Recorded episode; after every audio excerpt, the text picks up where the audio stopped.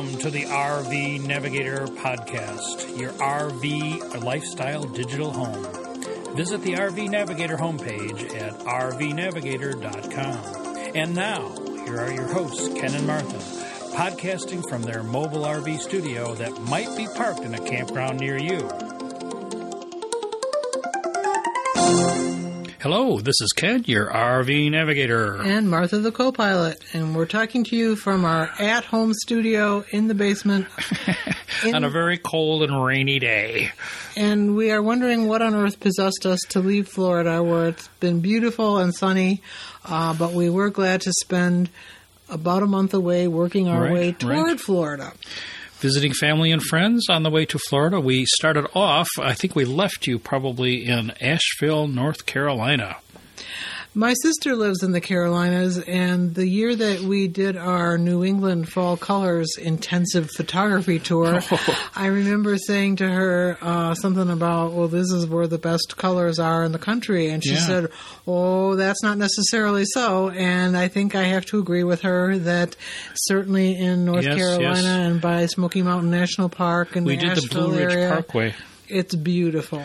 Right. We had a great time. I think we actually left you when we did the install of our Air Force One. Oh, in Indiana. In Indiana. And then we went off to Asheville, South Carolina, where we spent about North Carolina, where we spent about 5 nights doing the Blue Ridge Parkway, which is a very nice road. Not for your RV, although we did see quite a few RVs on it.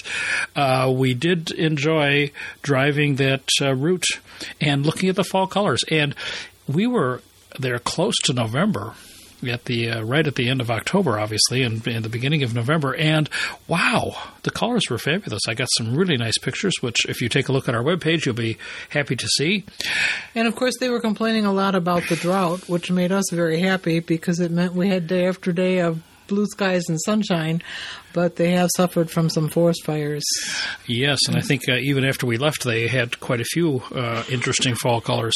We didn't do the Biltmore Estate because we'd done that before, but Asheville actually has quite a few interesting things to do in and of itself. We did a very interesting brewery a food tour, visiting some of the 26 breweries that are located in Asheville, North Carolina. If you are into breweries, beer, then this would be an ideal place to go, although they do wine also, and great food. It's kind of a frou-frou food town, a lot of farm-to-table, a lot of locally sourced.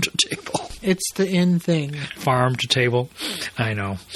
Yes, they were enjoying farm to table. But we, on the other hand, had barbecue. We have to be careful because we can't go and visit our family because they're all vegans. No, vegetarians. Even worse. No, vegan is worse. Well, okay, but they don't eat meat, bottom line there. And so I had barbecue while we were in North Carolina. Kind of a treat. Preparing himself for the in-laws. The North Carolina barbecue is not really to my taste because it is vinegar-based, whereas when you go to Texas and places out west, it's tomato-based. So I guess if people like it, they can have it, but I was glad to try it, but I don't think that I will do it again. I didn't enjoy it that much. So you can be vegetarian with your in-laws. I was vegetarian for several days while we kind of. Well, I got into the lifestyle. I didn't give anybody any trouble about it. Of course, we were able to enjoy this because of the great gas prices. Yeah, it's been so cheap. Even where we live in Metro Chicago, the gas is pretty. We were able to buy diesel for less than $2 a gallon. And I just looked at a picture that I took just a couple of years ago where it was $4.35. Wow. Whoa. That. That really is a big difference in the price of gas. And so all of our RV friends can travel. And, of course, throughout this entire trip, we had the same problem we left home with, which was that one of our big slides was not sliding. And I think we complained to you in our last podcast that we were not able to get a repair appointment. Or do we rant and rave? In Elkhart, where we expected to be helped. But not only that, but we couldn't get a repair appointment in Florida once we got down there because there are obviously a lot more people with RV problems than there are people to fix them. So yes. We now have an appointment the first week in January to drive over an hour from Titusville to a Newmar dealer to hopefully solve this problem. But Ken, after doing some research and reading, was able to use a jumper, which is a wire that goes between two contacts, and I was able to jump the controller and disable it and run the motor by its manually, which was kind of a hair-raising operation. And not something you would want to do every night, but he did this after we got to Florida and we weren't going. I would have a good time doing that. Anywhere digging else. Around out of the base. But it was nice to know that we are not going to have to buy a new $800 motor and that this is a new skill that Ken has whenever our slides don't work. I've got my jumper cables at the ready at any time. So call me over, ladies and gentlemen. You know, slides are one of those things that you're going to have problems with, and you should kind of figure out how to work around. Unfortunately, this slide, as I think we mentioned last time, it was not not going out did not really cause us that much problem. It just reduced the living space to a much smaller size. By the way, this is the podcast for December 2016. I've now got it corrected, and we are on the right month. Good. And it's almost Christmas. We're putting up the Christmas tree today. It's after Thanksgiving. So it's time. Yes. Time for December. And, of course, we are now at home because we are home for the holidays. But most of the time we drive the motorhome home. And we left it at the Great Outdoors in Titusville. So it's still nice and warm, even though we are not. And I bought a very cool weather station, which is now located in the motorhome, so I can check to see exactly what the temperature is down there, both indoor and outdoor, anytime I want. I can make myself jealous that the motorhome is in good shape and nice and warm. And you didn't have to winterize it, which is awesome. And I didn't have to winterize it, right. But we did spend 2 weeks at TGO, which was a good time. And TGO, of course, stands for the Great Outdoors, and we invite any of our listeners to come over and visit us during the wintertime because the TGO is really, really a nice campground. And we want to thank those of you who are listeners who did stop by and say hi.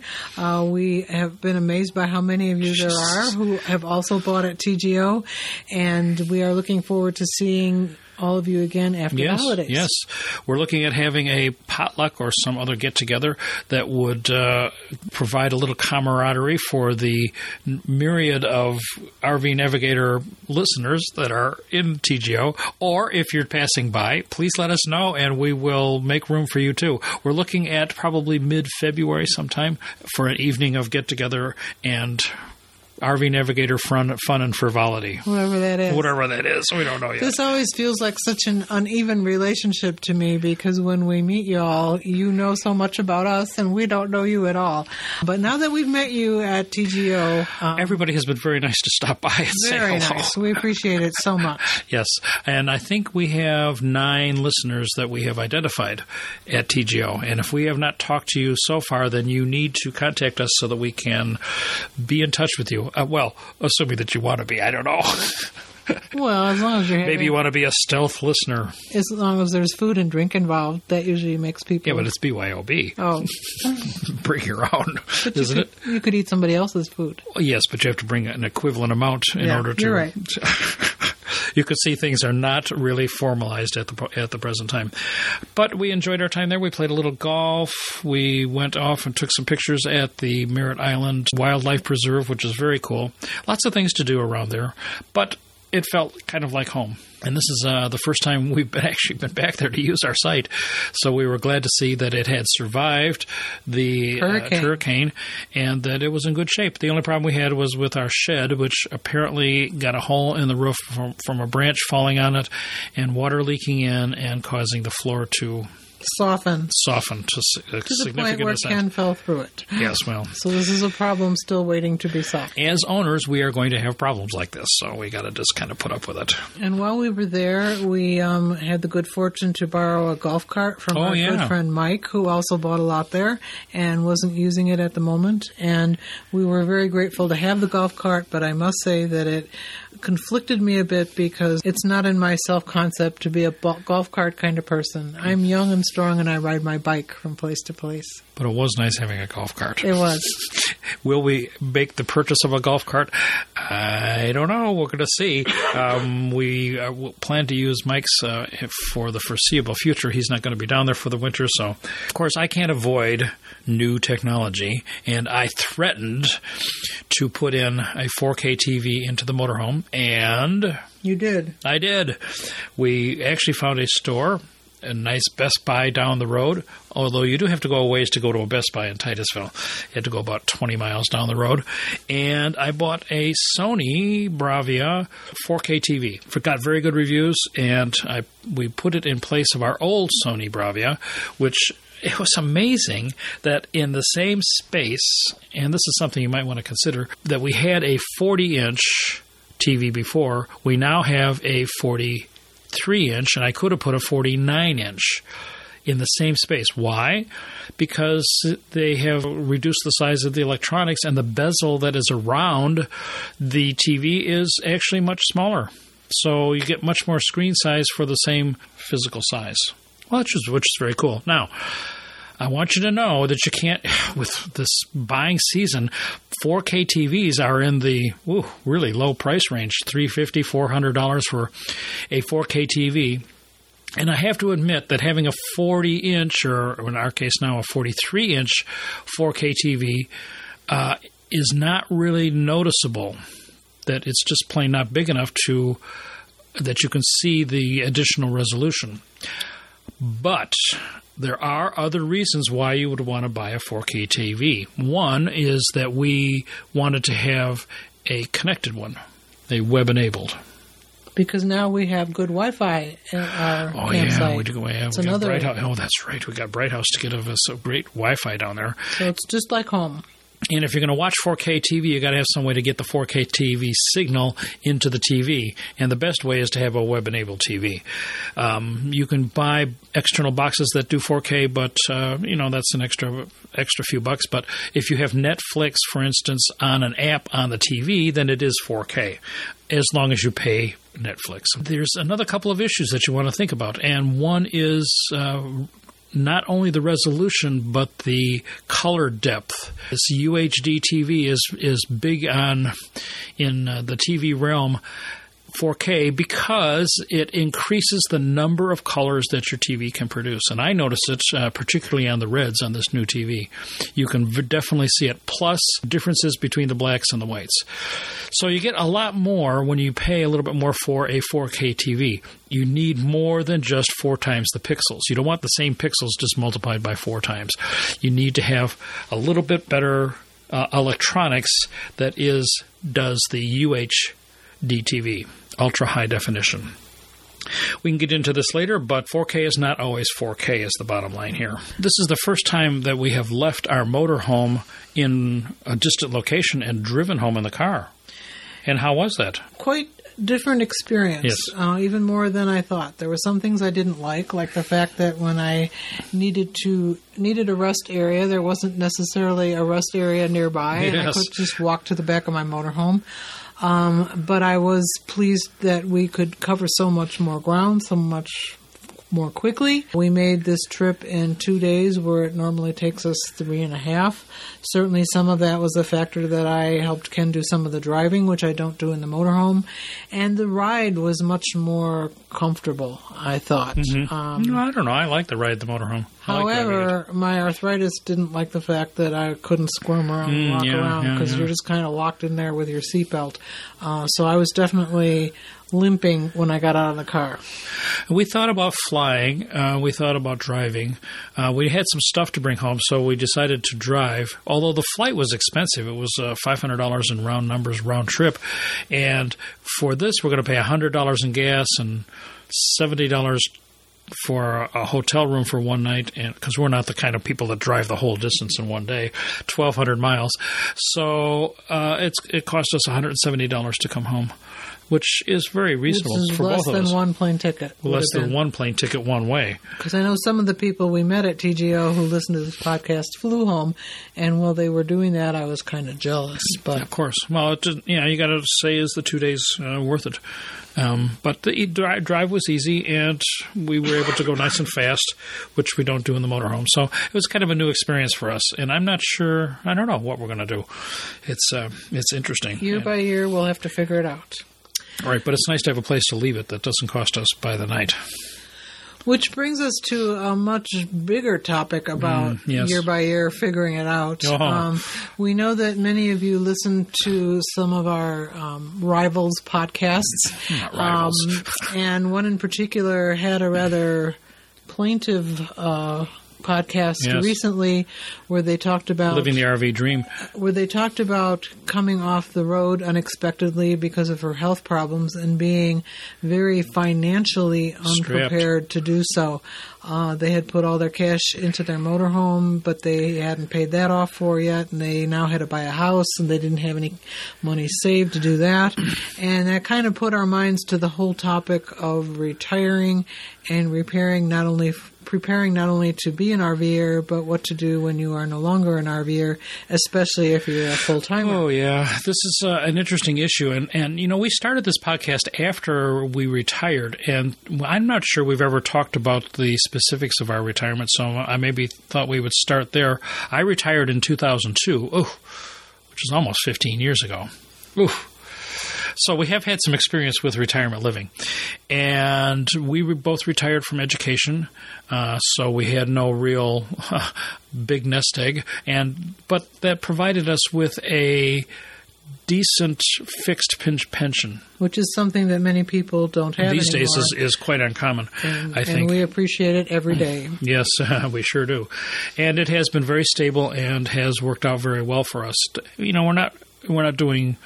we're not affluent, but we certainly can do the things we want to do. We retired in 2000. I retired in 2002. Martha retired in 2004, and we decided at that time that we wanted – well, no, we've been traveling forever. Because we were in education, we always had the summers off. And the first few summers of our marriage, I remember spending a lot of time in summer school. But once we got that done, we would use the time to explore first our country and then the world. And for 12 summers, we took groups of our students overseas, and those trips got more and more ambitious to the point where we did one where we literally went all the way around the world with the kids. We took them on cruises. We went to Asia. We went to Australia. It was a wonderful travel experience for them and for us, and gave us an opportunity to be far better traveled than you could be on just a teacher's budget. And certainly by the time we retired, there were certain known knowns in our lives. We knew that we both loved to travel. We knew that we could both handle being in a small RV with one another 24/7, and we were kind of like mind. And many of the things that we like to do, we both like to do.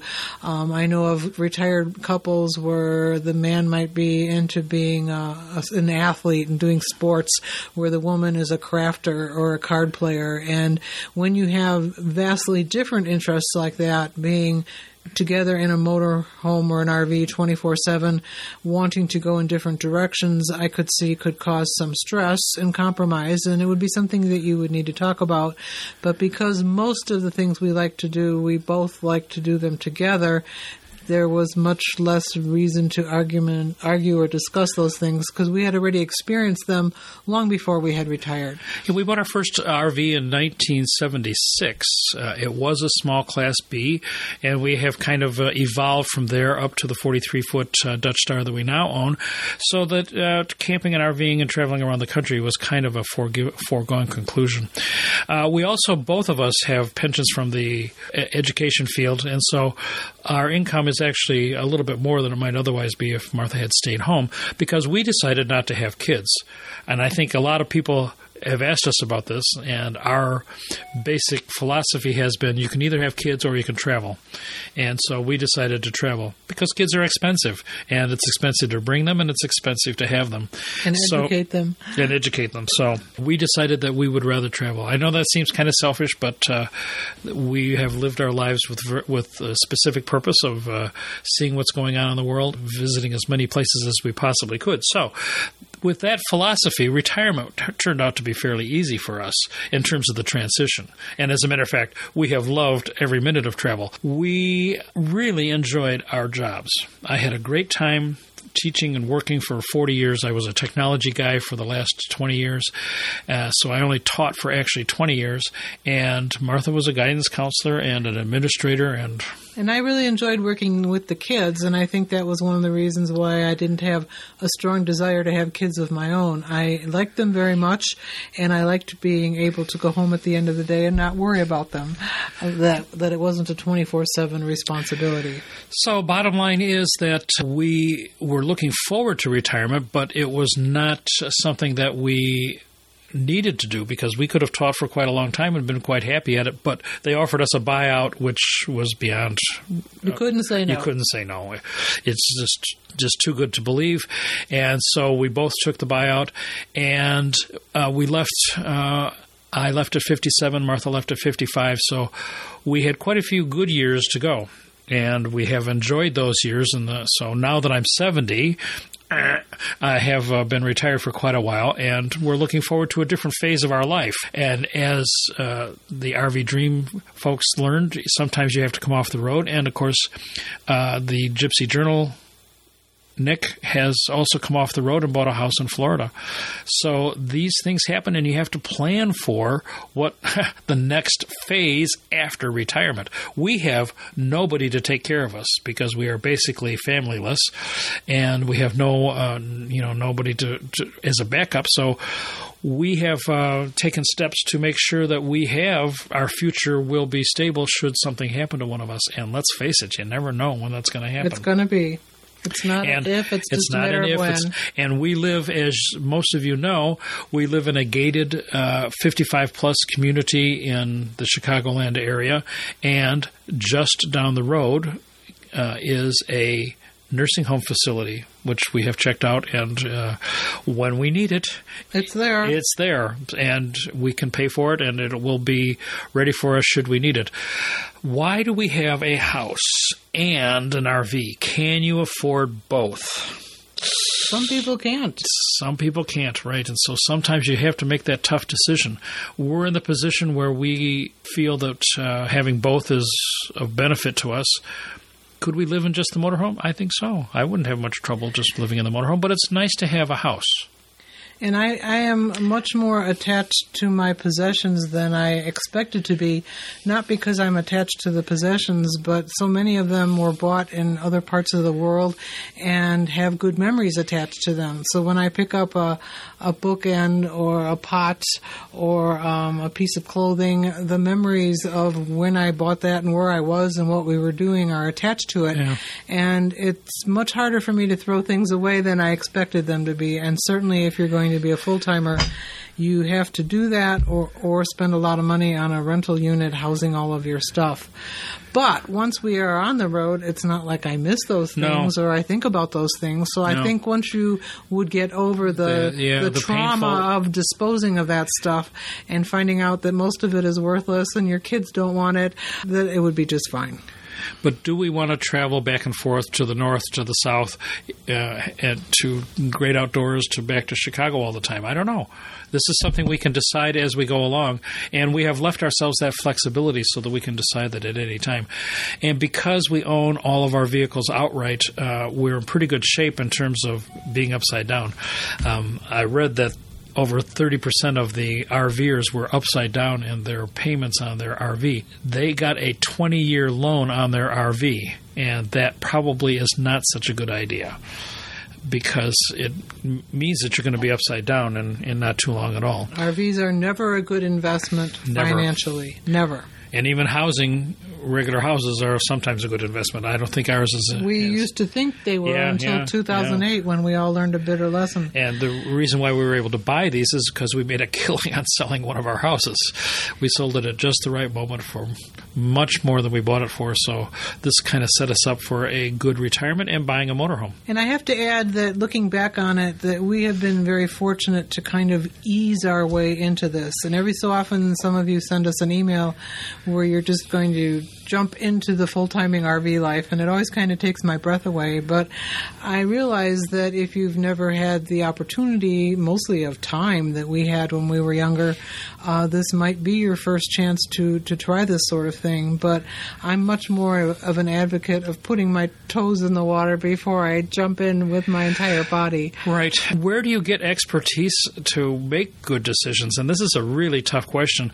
One of the things that I have recently joined is the 50+ RVer's webpage, Facebook page, and it is very active, having several thousand members, and very much for newbies. Unfortunately, it's newbies answering newbies' questions, and some of the answers are just ridiculous. Wrong. And, you know, I would strongly suggest, if you're thinking about going full-time, that you read some of the books and look at some of the expert sites that actually will deal with answering your questions. I saw a question the other day, for instance, that was, can I run my furnace while I'm going down the road? And over half the answers were wrong. You absolutely can, and there's no problem with that. And there's no reason why you wouldn't. And half the answers were just plain bogus. And you got to be careful about questions like that. And, of course, we're not talking here about questions of style, you know, which floor plan do I like or what engine should I get. It's these big questions. And so one of the things that I would say, you know, go to the shows, look at the floor plans, and as you're buying your RV and thinking about it, think about what you're going to do. You know, and our rule kind of is, if you're going to travel more than 5,000 miles a year, you want to get a motorhome. If you're going to travel less, then maybe a fifth wheel. And another thing to think about is, what will you be doing in your RV? We know many people who are not like us in that their RV itinerary is mostly shaped by visiting other people. Certainly some of those people are their children who are all over the country. And it's a very nice way to visit other people, because you don't have to move into their house and inconvenience them, and you can sleep in your own bed and come and go as you wish.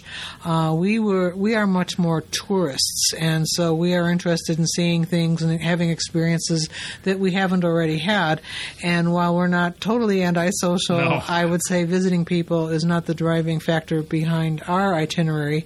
So you want to think about what you're going to be doing with that rig. We also know some people who really like learning new skills, meeting new people, and they end up spending long periods of time in a single campground, a larger campground that has crafts and activities. And card playing, like the Great Outdoors, just for an example. And then they are not going to be tourists, because they're not going to be zooming around the country seeing new things. So that kind of lifestyle question should also be a factor when you're deciding what kind of a rig to buy.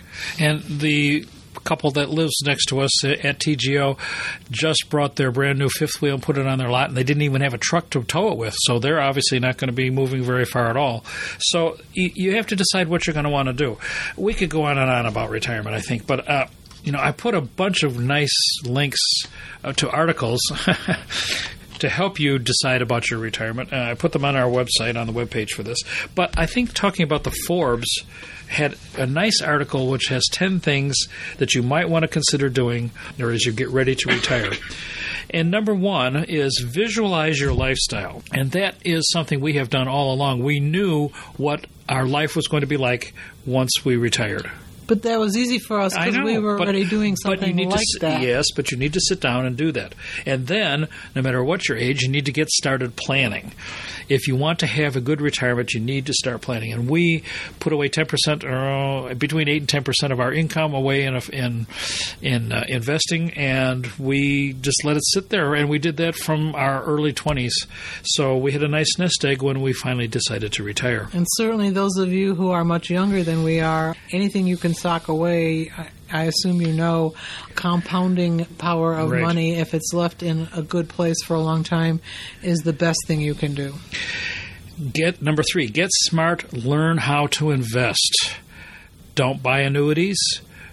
Learn the benefits of compounding and learn how to invest your money so that you get the most out of it. And don't just put it in the hands of some financial advisor who charges you a lot of money in order to invest your money. Number 4, make a plan. And that's what we just talked about a minute ago. You know, have the view of your future in mind. You know, how are you going to get to where you're planning to be in 10 years? Track your progress. That's a good idea. Keep track of what is going on in your life that brings you towards that retirement goal. And number 6, this is an interesting one. It's talking about putting college in context and putting your retirement first. We have many friends who are excellent parents, very devoted to their children, and worked very hard to finance their children's education. And so they have graduated from college with little debt or no debt, but their parents now have no money left for their own retirement. And while you can borrow as a college student toward your tuition and books and all that, you can't borrow toward your retirement. Right. And so we, looking in retrospect at some of our friends, feel that they might have made a poor decision or should have shifted some of the responsibility for paying for college back on their children, because now what they've shifted the responsibility on their children is to help pay for their parents' old age. They're going to pay one way or the other, and they're going to pay for your retirement if you can't afford it yourself. So that's a problem. Number 7, find the right location. Lots of articles about where to retire.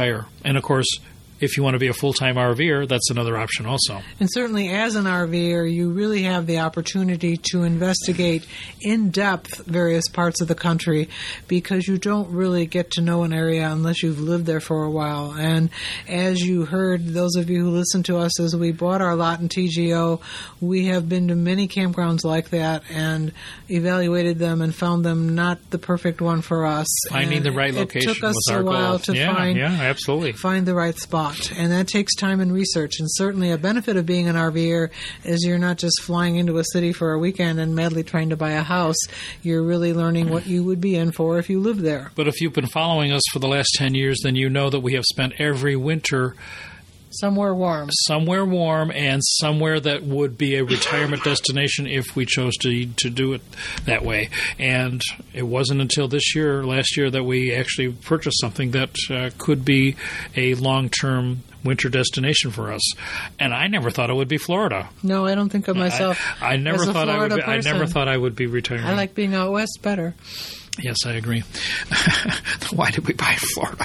Because of that campground and the people who are there. Yeah, that's true. Number 8, cultivate interests. And this is key. We know a lot of people whose identity is their job. Right. And when they no longer have that job, what do they have? Nothing. So you need to have interests, or as Ken has, vices. That will keep 4K TVs are vices. Keep you entertained and busy as long as you're able to be. Should we talk about our latest vice? This is being recorded on a new device. Hopefully it works. Hopefully it works. Actually, we're recording this in 2 places just in case it doesn't work. But I got a new, very small. Are you guys interested in this? No.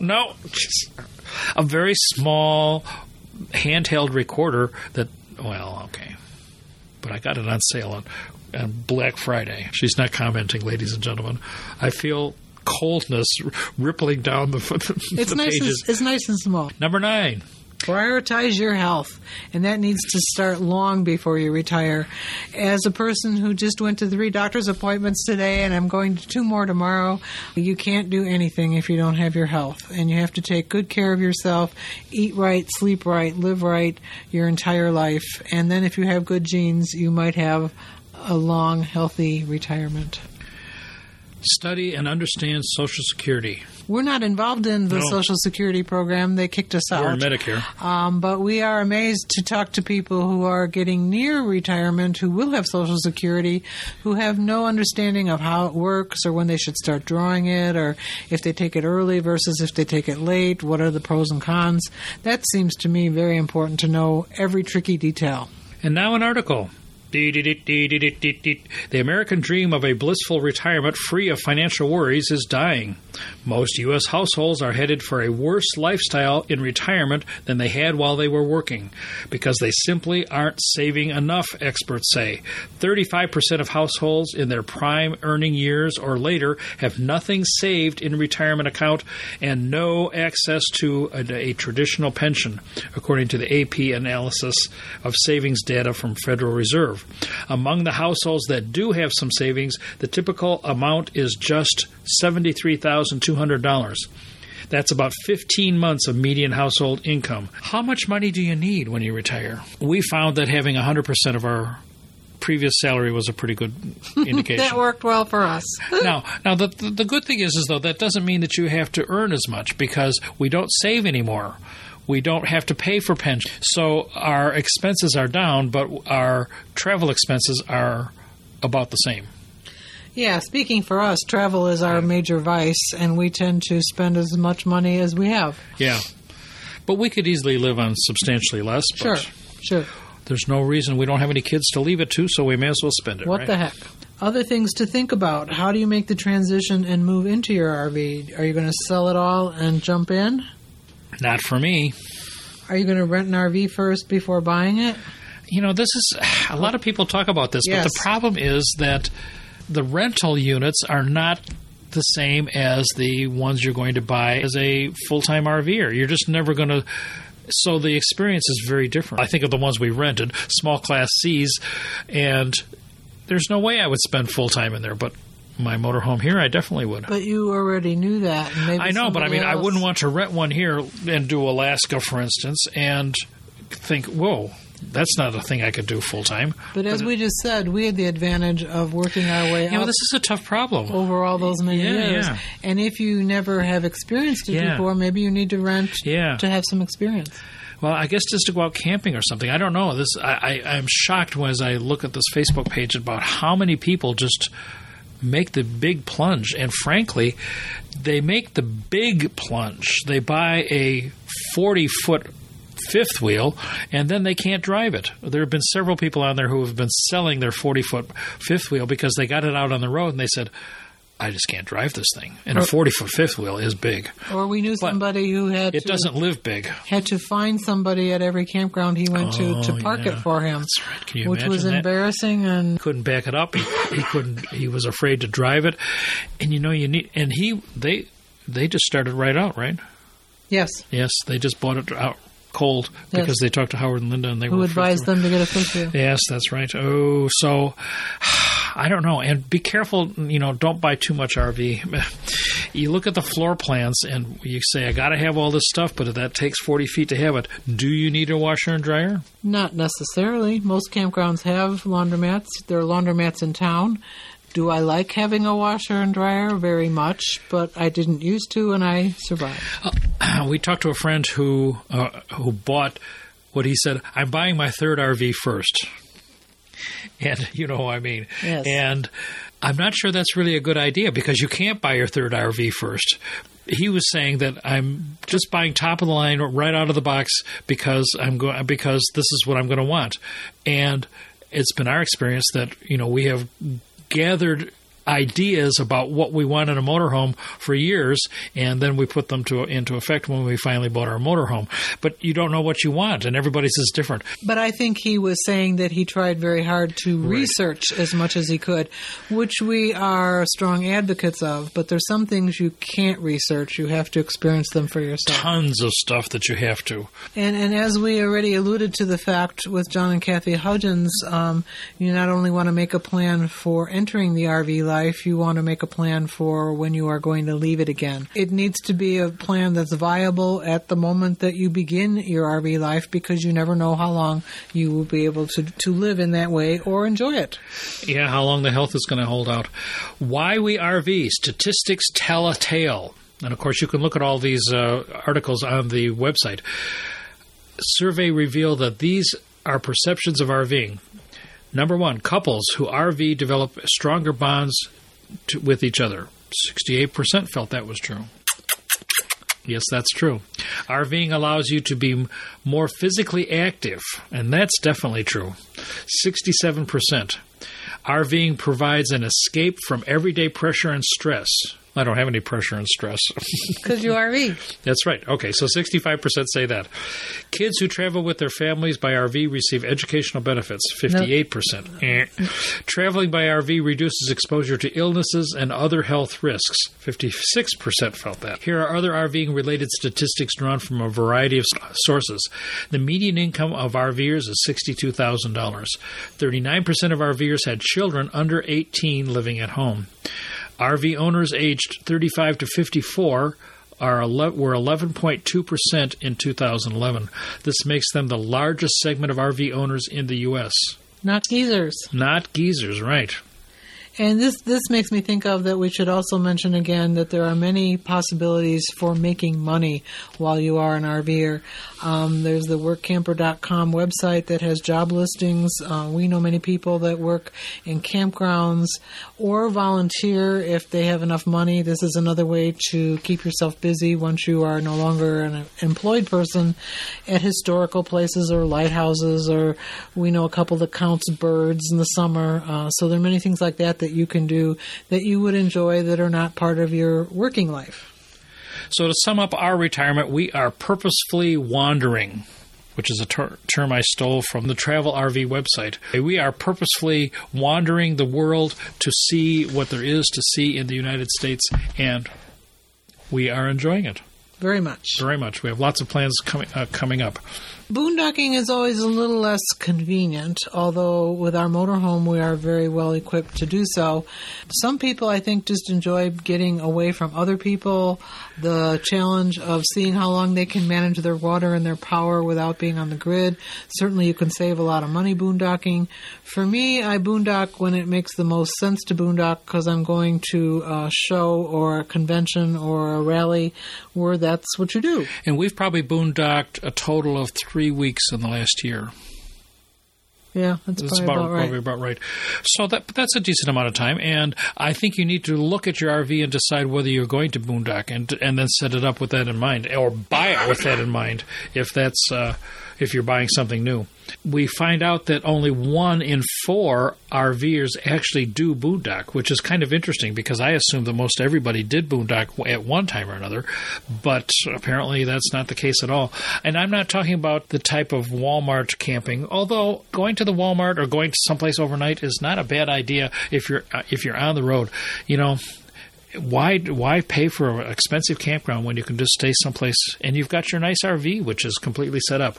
As long as you can determine that you are welcome and will be safe where it is where you're boondocking. Okay. Oh, yes, absolutely. Safety is a key. And what we really enjoyed the Cabela's, I thought. Right. That was a nice store to park at. I put up the nice desktop photos with calendars so that you can have a nice background for your computer screen. Have you gotten any feedback? Very little feedback, but the picture that is this month's picture is a guest photo. Oh. So I'm soliciting more guest photos. If you have some nice RVing photos, or just nice photos, period, that would make nice backgrounds for everybody's desktop, please send them along, and I will include them in one of the next month's podcasts. But are you running out of pictures? That's the problem. I'm running out of pictures. But I like to share the idea and get other people to participate. And now we can talk a little bit about Christmas gifts. We've tried to compile a list, and if you go to this month's podcast website, you'll see numerous links to 10 best gifts for RVers and all sorts of stuff. Holiday gift guide. One of the things that I think too subtle or less than obvious things that if you have an RVer in your life that you need to give for them. One is electronic safety flares. So these are lights that blink and flash so that in case you have an emergency on the road, either with your car or with your RV, that you can be safe and mark it off. Those are fairly inexpensive. I provided a link for that. Second is a tire pressure gauge that goes to at least 120 psi so that you can use it on a motorhome. And these are also quite inexpensive and something that you can definitely use as an RVer if you don't already have them. Other than that, we have a number of interesting top 10 lists, including things like a roll of quarters. For the laundromat. For the laundromat. And generally, despite what you just said, you are better off buying RVers things like gift cards or memberships to things because, remember, they are living in a small space and they don't need another vase or yes. a tchotchke. But safety flares are practical. And they're not tchotchkes. So what do you buy the woman? A gift card. An induction burner. Maybe. This time of year is wintertime, and this is another place where people have gotten bad advice from the 50 and over Facebook page. Beware of battery-draining phantom loads, and I have a link to this also. In case you don't know what a phantom load is on your batteries, and of course this happens when you're leaving your RV stored for quite a while, there might be little pilot lights on, and you need to make sure that those are off so that they don't drain the battery by the time it's springtime. Some people say they have to go out and run their engine every month to keep the batteries charged. And yes, that may be necessary, but better off is to buy a solar panel that'll keep the batteries charged. And you have to be careful that you don't have any phantom loads. Some RVs actually have a total disconnect. If you don't have a switch like that, then maybe you need to use a disconnector that disconnects the batteries totally. Batteries that are low will freeze. Batteries that are full will not freeze. So it's important that you not let them gradually deteriorate and then in some cold night, there they go. Of course, leaving your RV in Florida is even a better idea. We had a question about leveling versus stabilizing. What's the difference? Yes. Do you know the difference? Well, leveling is making it level so that you don't roll out of bed or when you open the refrigerator that the pop cans don't attack you. Right. And stabilizing has to do with having it be firmly on the ground with jacks so that when one person walks around, the other person doesn't feel like they're walking around with them. By God, she does understand it. Yay, Rob. Congratulations. So stabilizing jacks are things that you put down that are not meant to actually level the RV, but they are just meant to provide a nice stable surface. If you rely on the springs on the wheels, you'll be bouncing around all the time. So you have to understand that when you go to the dealer and you say, I want stabilizing jacks, or he says it has jacks, you need to question them. What do they do? Right, especially on trailers, because side-to-side leveling is difficult, and it will be expensive to have that capability. Although I do notice that many fifth wheels these days have 6 levelers. Wow. Front to back and then side to side. So both ways need to be leveled. Another question we had was about heat with gas or electricity. Of course, if you're an all-electric coach like we are, that's not... We have no choice. Well, no, we do, because we could heat with diesel. Certainly, when we are using a campground's pedestal power, I want to heat with electricity because I want to let them pay for it instead of me. Of course, but now we are in Florida where we pay for our own electricity. But this is an interesting answer. A gallon of propane should be less than 24 times the cost of a kilowatt of electricity. A kilowatt of electricity is 17 cents times 24 equals $4, in his case, $4.08.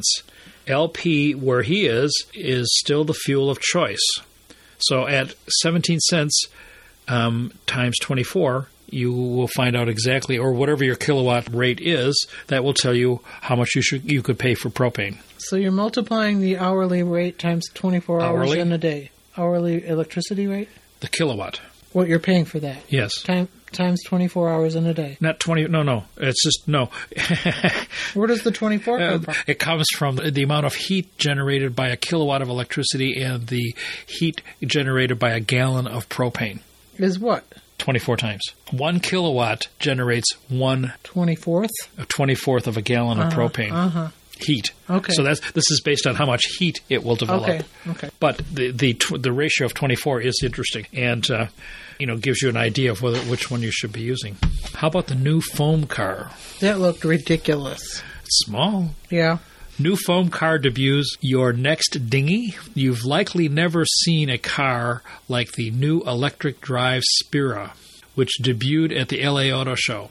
The enclosed 3-wheel electric trike is steered with a tiller.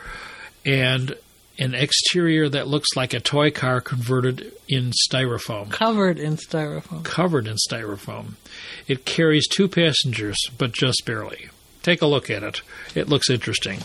Then the last topic we have for today are the 8 American towns that do Christmas right. With Christmas just around the corner here, if you're listening to this immediately after we make it, then you will be able to go to one of these towns and do the Christmas thing right. And maybe we should sing a Christmas story here as we end up. No, I want to say one more Silent thing. Silent night. Be silent. I was putting some new podcasts on my phone the other day, which was ridiculous because I don't have time to listen to what I already have on my phone. And so I was doing a little research, and that reminded me that we haven't asked you in a long time to put some comments on iTunes for the RV Navigator podcast about how you feel that the podcast is as a listening experience. Ooh, okay. Because the ratings are helpful to other people and help us as well. Well, if we made money at it, it would be. That's a problem. Actually, the more listeners we have, the more we pay. Money we pay. Never mind. No, we always like to have comments. And we appreciate your emails. And it looked like there hadn't been anybody commenting for a long time, and I thought that's probably because we haven't mentioned it. Could be. Well, we always like to have comments. So I'm mentioning it. This has been kind of a downer topic. Well, not downer, but kind of a realistic view of RVing that we've tried to do in this podcast. So we hope that you've enjoyed this one. I'm not sure enjoyed is quite the right word, but you've learned something. Things to think about, and our only motivation is to try to help you to have a wonderful retirement. Exactly. And learn from our experiences. Yeah. Take what we can give you and make it your own. If you're coming down to TGO into Florida, stop in and see us. That's where our campground will be. So if you're going to be in a campground near us, otherwise we'll have a Merry Christmas. And I guess I'm not allowed to sing, so I won't be singing. But have some Christmas carols on us. Try a little grog, and we'll see you next month. In the new year. The next month is the big champagne. Yeah. We have to buy some.